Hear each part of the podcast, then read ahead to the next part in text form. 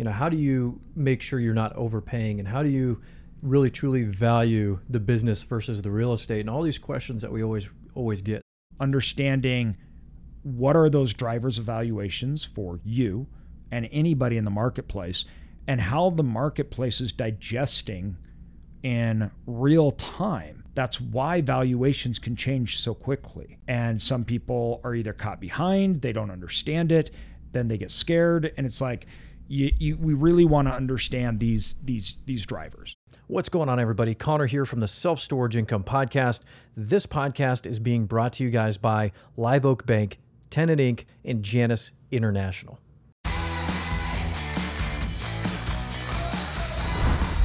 One of the best ways to optimize management and to increase the value of your self-storage facility is through property management.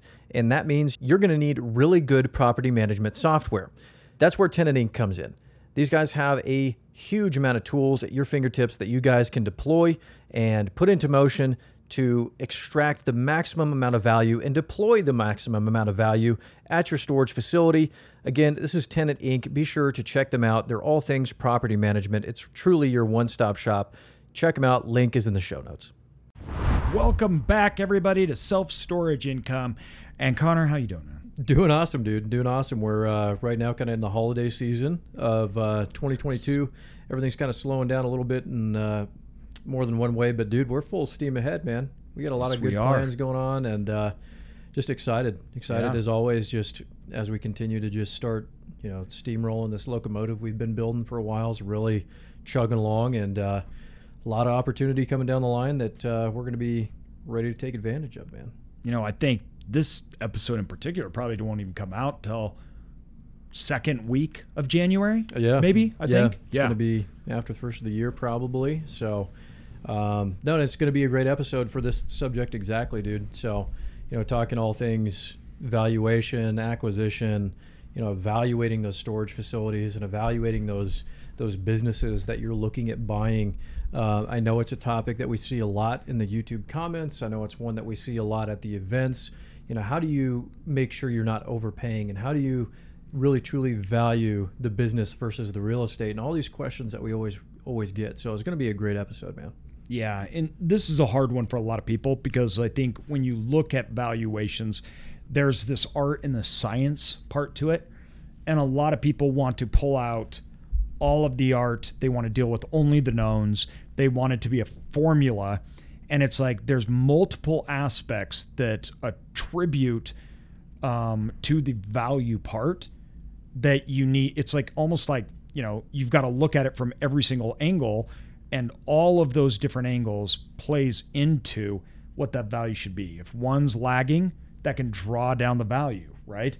But it could be overcompensated by another area. And this is, I think, something that can be very hard uh, for people beginning, because they are looking at it very one-dimensionally, like on a piece of paper. Mm-hmm. There should just be a number, like a math equation, right? It's good just like we learned in in school, like one hundred minus fifty, right? And then there should just be an answer.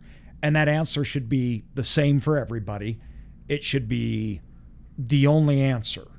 And that's not how this works at all. And I think one of the reasons they don't understand that that's not how this works is while there's multiple things going in that affect value, Uh, the individual that's buying it has different strengths. So why one input to value may actually be lower for one person to the other person, the fact that that input is lower actually may be a strength. And so you get this positioning of valuation uh, that is a lot more dynamic than people realize. And I hear things a lot like, I don't understand how people could pay for it at that price. Or how are people still buying? And uh, um, a lot of times it, it, they're missing a component of the valuation, but they may not be missing it on the deal, but they're missing it on the operator or the buyer. And so it's kind of what we wanted to talk about today is a little more of understanding those inputs, understanding what are those drivers of valuations for you and anybody in the marketplace, and how the marketplace is digesting in real time. That's why valuations can change so quickly. The marketplace can turn and run, and valuations can change. Why? Because the perceived inputs or the actual inputs have changed. And some people are either caught behind, they don't understand it, then they get scared. And it's like, you, you, we really want to understand these these these drivers. It's a big, big effect. And it's not just the line item of what's net revenue, because net revenue can be the exact same as a lot of people saw between the beginning of twenty-two and the end of twenty-two. An asset with net revenue that didn't change could have swung millions in value. And a lot of people then ask, how's that possible? The fundamental asset, right? The core, or what we look at as the intrinsic value, meaning the revenue and the net income from that asset, didn't change. But the extrinsic, meaning the marketplace, the buying and the selling of assets, valued it differently than it did six months ago on the same intrinsic value. And this can be opportunity, but it can also be scary. And you also need to understand that six months prior, that valuation may have not been a good one. So the adjustment on valuation may have either um, brought it down to a good level, or it still may have been be overpriced, right? Um, so that's, yeah, that's kind of the foundation of this discussion, so to speak. Yeah, no, it's a, it's a really good discussion too, because you're getting into those, uh, and kind of what you're touching on is, you know, those macroeconomic impacts that we saw specifically in the self-storage industry, where valuations, cap rates had gone down, valuations were through the roof. It was totally insane. And um, now, and again, you still had, you had the same revenue, you had the same business, you had the same everything, but yet the valuation was drastically different at a certain point in time than it was before. And even, you know, we're getting back to that point again today, where valuations are not the same yeah. as they as they were, like you're just saying, six months ago. Yeah, um, we're not we're not buying at four caps. Yeah, right. It, it, and when you look at, you know, the discussion that me and you were having yesterday, which was specifically along the lines of um, businesses. Mm-hmm. Uh, It's true all the way around. At the, at the at the end of the day, valuations, to me, simply are being driven by three core factors. Uh, you have assets, execution, um, and revenue, right? And when I say revenue, I don't mean how much or anything. I'm really talking about uh, reliability. Mm-hmm. And so different type, different revenues and different businesses and assets uh, have a different safety factor. And safety factor means predictability, mm-hmm. just reliability and, and how, how, secure. how secure that yeah. really is. So you, you, you look at these things when the market's digesting it, and when you have different buyers and sellers in the marketplace, and they're all trying to understand the same thing. What am I getting for the price that I'm paying? And what will that do tomorrow and ten years from now, or say three, five years from now? And what does it take to keep it and to grow it? Really, mm. that's that's it, right? Um, uh, now, there's ancillary things that be, oh, well, people care about depreciation, right? And people care about this, and there's this. Yes, yes, that's true. There's other inputs, but that just changes, um, and that that has an effect on maybe desirability, things like that. But that's not the core. Meaning, nobody makes well. I sh- I'm not going to say nobody. You shouldn't make decisions like, well, it's going to, I'm going to get great tax benefits, but this is going to tank and I'm going to lose all my money, right? Um, but when you look at what you're getting in a business, um, we look at multiples of revenue, and generally speaking, the higher the multiple of revenue uh, is a underlying um, combination of three things, meaning the assets that you're getting are very um, proprietary to the revenue that's being produced. This may be a ginormous piece of equipment. Um, this may be code that has been specifically built out that executes a process. But that thing is very specific to the revenue and has an effect on it, and there's a value of it that if you were to go do it on your own, you would have to either recreate or purchase. So this it is, has this value. Yeah, and this is a really good topic because I think people also think that because, and I love that you tied it to revenue. So just because there's a patent on something, or just because maybe there is code, or just because there is this I P, whatever that is, if it's not a revenue generating asset, then why pay for it? Yeah. Yeah. There's, and th- that's a big thing that people have a hard time with. They're like, well, this is worth a lot of money. Mm-hmm. And it's like, yeah, but I'm not going to use it. And it doesn't affect the business. Right. And you may have bought it, you may have liked it, but I don't need to pay for that. And that doesn't correlate with the performance of the asset. Um, so it's just extra, can be just extra expenditures. And so it can be valued very differently as opposed to other assets within the business. They're not all the same. Um, and then when you look at the operation part, uh, one of the biggest things in the operations part is how um, how transferable operations are. So when you look at revenue that is really predicated on individual driving that revenue. So the, if you own and operate a business and the business makes money because you are doing the thing and I'm buying the business, and that means then I have to do the thing, then that revenue is predicated that I can execute it the same way that you did, and that mm-hmm. people will still buy from me, or I can still do that service. Um, well, that's a really low multiple form of revenue because I'm trading my time. I still have to do it. And if I don't, the revenue doesn't come in. So what I'm buying is the ability to perform the thing, not the revenue that comes from the thing as much. Mm-hmm. So I may only pay one or one and a half times because if the if I'm not able to, or you stop by buying the business from me and you stop, the revenue's just gone. So I'm paying for revenue. That, so when you're buying a business, you're paying for revenue, right? And the future revenue that'll come with it. Then I look at the operations as in um, how are the operations tied with the business, and principally uh, how unique are they? Is there something that has an edge that other companies can't do, right? Also in the operations is how much of those operations uh, do they take up of the revenue, and how are they correlated with revenue growth? So when I'm expanding revenue, our variable cost, a really high percentage of the cost, and I have to constantly be adding on. Uh, as opposed to, like, one of the reasons software gets high multiples is because the expenses associated with revenue do not scale the same. So you can scale revenue, but because it's code-based and the operations are setting up code, creating code, you can leverage that. So increases in revenues don't correlate the same as increases in expenses, right? Um, those expenses tend to be more fixed. Well, that means I have higher chances of take-home revenue or margin, so that I'll pay a higher multiple for it. And those operations are proprietary to the product.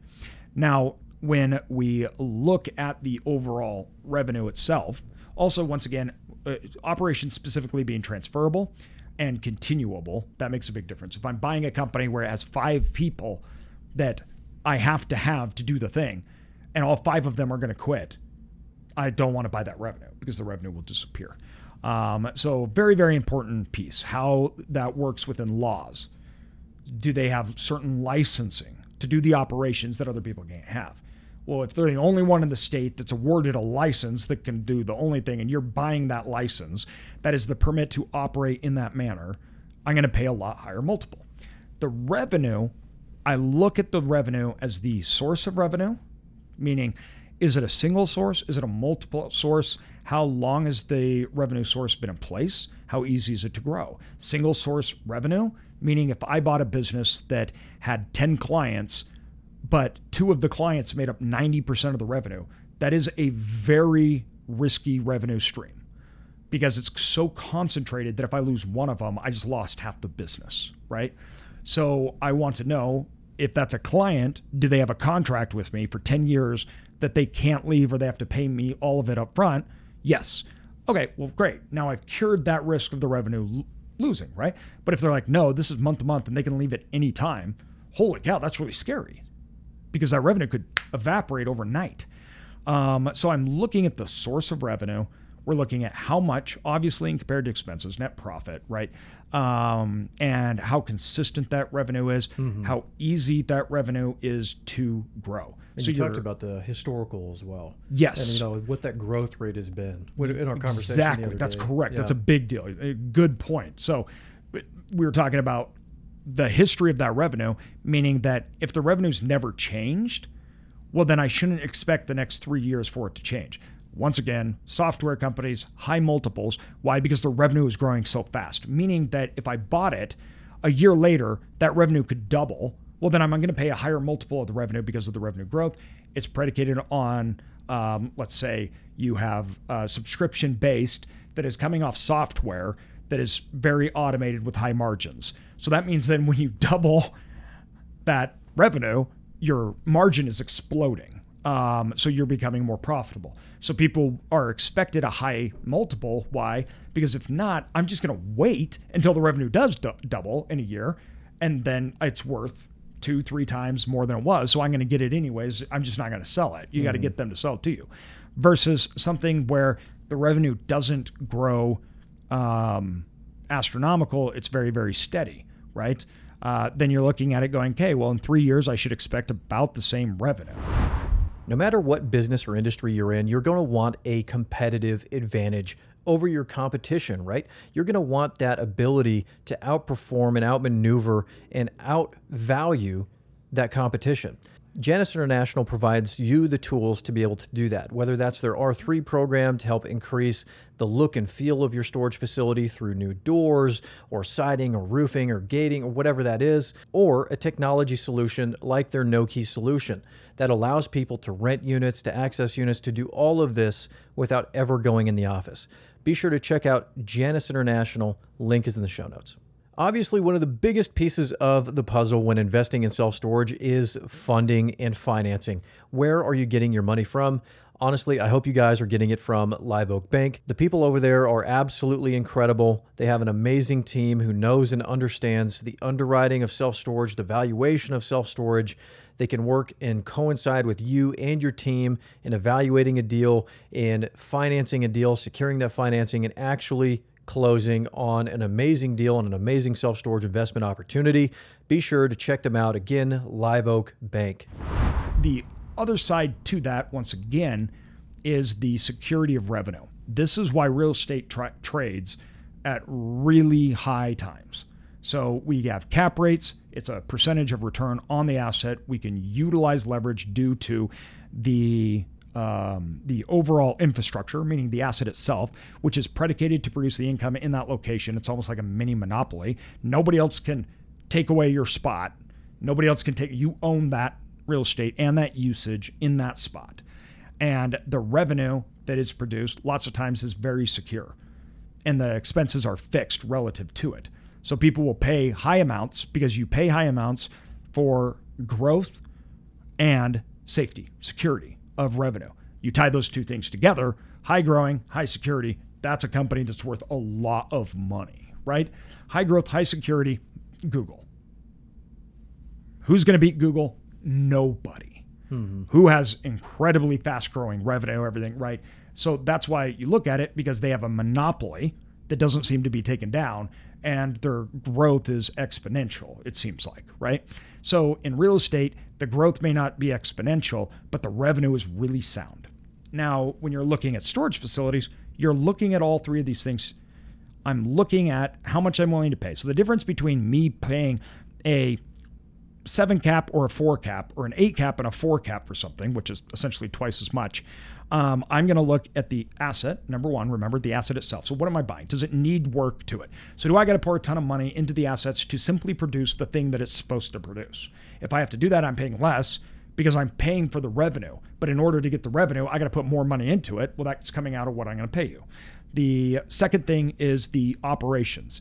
Now, this is something that out of those three, we tend to excel at and we're really good at. We have built in proprietary systems, processes, technology that we can um, optimize those assets and increase that revenue through our operations format.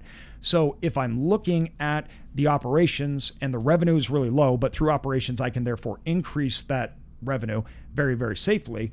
Well, I may pay for a very poorly operated asset with low revenue at a four cap, where an excellent operated asset with high re- revenue, I may not want to pay four cap, I may only pay an eight cap. Now, they probably would never sell to me as an eight cap, but the reason being is I have nowhere to go with it. So, and and if I have a great asset, so let's say it's brand new, and then I have great operations in it, it's already being managed by Extra Space, and it's the top of the market in revenue. When I look at that, I see something where the revenue is fairly tapped out. There's no real upside, there's nowhere to go. So the only advantage that I have on this asset is if I buy it for less to have that margin and that great return that I want. Other people will pay incredibly low cap rates for that asset. Why? Because the revenue is secure. That's why they want it. I have to put nothing into it. It's already being operated professionally and it's spitting that out, right? And let's say it's in an area where there's no other storage, right? This is why California, good assets, good operations, secure revenue, get low cap rates because it's considered so safe. Mm-hmm. So you can change valuations, right, through growth and through securitization. You can, any valuation, it doesn't matter how you look at it, you grow the asset's value by increasing revenue, therefore increasing the net income, or securing that revenue, making it so it can't leave. So when I buy it, I can pay a lot because I know it'll pay it off. Um, for us, we don't want the uh, security of revenue is important, but we make our money through and we get our returns through the ability to improve it through operations. So that's our thing that we do uh, with that and focus on that middle one. Therefore, for me, us, it's counterintuitive. Whereas a big, nice, secure asset, I actually look at it as, as more downside. Just from standpoint, I'm like, you're already the top of the market, right? Like you're, for us taking it over, there's nothing we can do to bring it up. And if the market goes down, it's the only one. So we're not going to pay as much for it. Now, a lot of people don't understand that. They go, why did you pay for that? You know, it's different. That's why. But you see too, how that input is very much driven off of us. Mm-hmm. I was going to say, I mean, really everything you're talking about in a nutshell here is really, and this is the hard part about valuations and multiples, is is figuring out what that value is to you as yes. the buyer. Like that is, that's in a nutshell exactly what you're talking about. Exactly. Other people pay a lot more, a lot less. Mm-hmm. Uh, the problem that I think a lot of people have is, once again, when you're looking at this, I'm not sure how to evaluate the assets themselves. Like how much work is there really needed? And how sensitive to the asset is it? That's why when you look at small facilities and you buy it, and let's say you paid a million dollars for the storage facility, you take it over only to find out you need three hundred thousand dollars of work on that asset because it had leaky roofs or there was a problem that you didn't diagnose. That's, that could be catastrophic to you because now you essentially overpaid by thirty percent, right? Uh, to get only the same revenue. Your revenue didn't change, right? So that's just to keep it stabilized. Now, that's the first thing that people can struggle with. Um, uh, now, the second side is the end result of the revenue can change, or net rev, or net income can change from the gross revenue on two functionalities, uh, your cost of your money and also your cost of operations. So some people may be able to get really cheap money. So when you look at REITs, when you look at a lot of the big boys, they get really low uh, or they get really cheap money because they're selling bonds and they may get their capital at half the price. That means they can go out and buy assets that the same asset that you would buy, you're getting a fraction of the net income. So it's immediately worth tremendously more to them than it is to you. Uh, other people may look at an asset, the operations are so heavy, they don't have any specific skill set in them, that taking it over may present actually way more downside to them. And then another individual, it's actually an upside. They can see what's missed, or as we call it, our money on the table.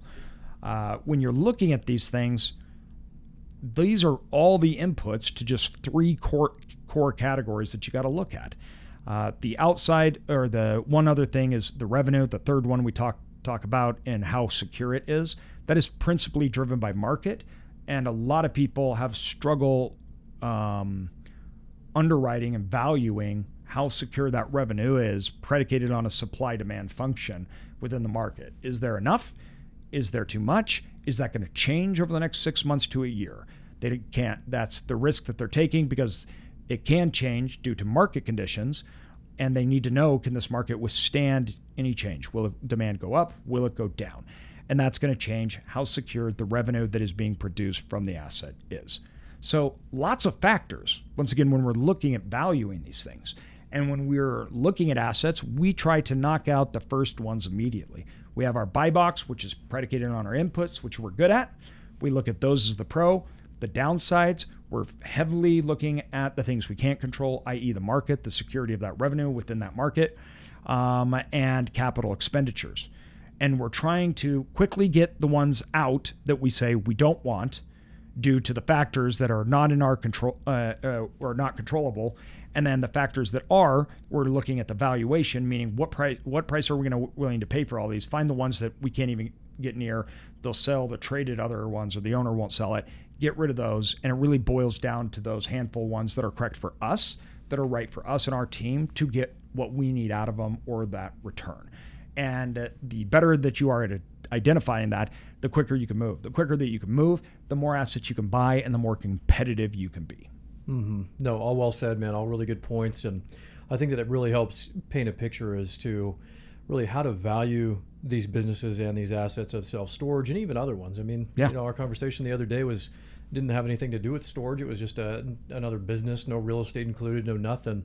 Um, and so it's always really good to dive into exactly how to value these businesses when we're looking at it, evaluate the revenue, evaluate, you know, what is our business plan and that value add potential, and or, you know, if it's a stabilized asset or business, um, is, are we just purchasing it for that reason?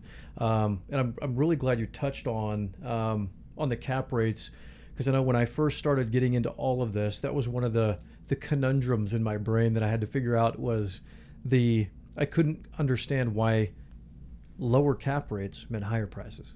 Yeah. And it just, like you're talking about, goes back to that stability aspect and that security of yes. revenue. Um, yes. So I'm really glad you touched on that. But And we can no, see dude. how market forces can change that. Right, right. So six months ago, when we talk about, and I've mentioned this, I think I made a YouTube video on this. I know I, made, I put one on the Instagram, my Instagram. But this this ex- is exactly why I'm obsessed with intrinsic versus extrinsic value, because extrinsic value can change the asset's value, and it has nothing to do with us. It has nothing to do with the asset at all producing revenue. All it is is more buyers than there are sellers. So the extrinsic value is simply the price, and that can change. Well, that is irrelevant to me because that doesn't have anything to do with the money that I'm returning. Just because no. more people want to buy it doesn't mean that the things that matter in the asset, uh, once again, the assets, the fun, the quality of it, meaning the tangibles, the operations, the revenue, none of that's changed. So uh, cap rates going down because of market pressures generally is bad for us, just because we want to, you, you have a leveling effect of pricing, even though you don't have a leveling effect of asset quality and safety.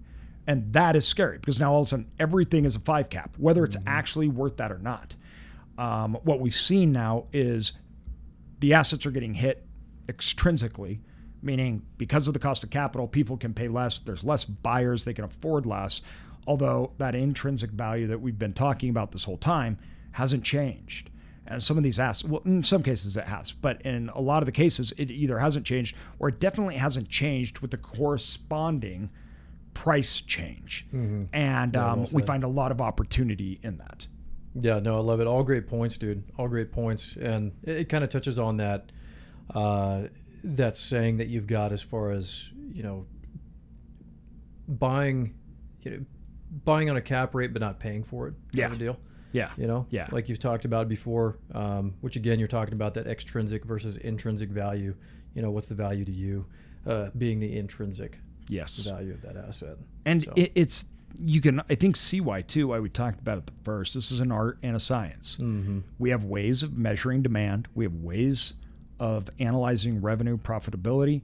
We have systems in place to actually look at the assets. We have systems in place to analyze operations and effectiveness. But when it comes to the pricing, what the seller wants, how many buyers and sellers are in the market, what we can do with it. This is very much a molding these two things together to finding this strike price. And a lot of that is not measurable, meaning, okay, we know what we can do, but we don't have an exact thing. I input X part of operations. We know there's a range of effect, but we don't have an exact strike.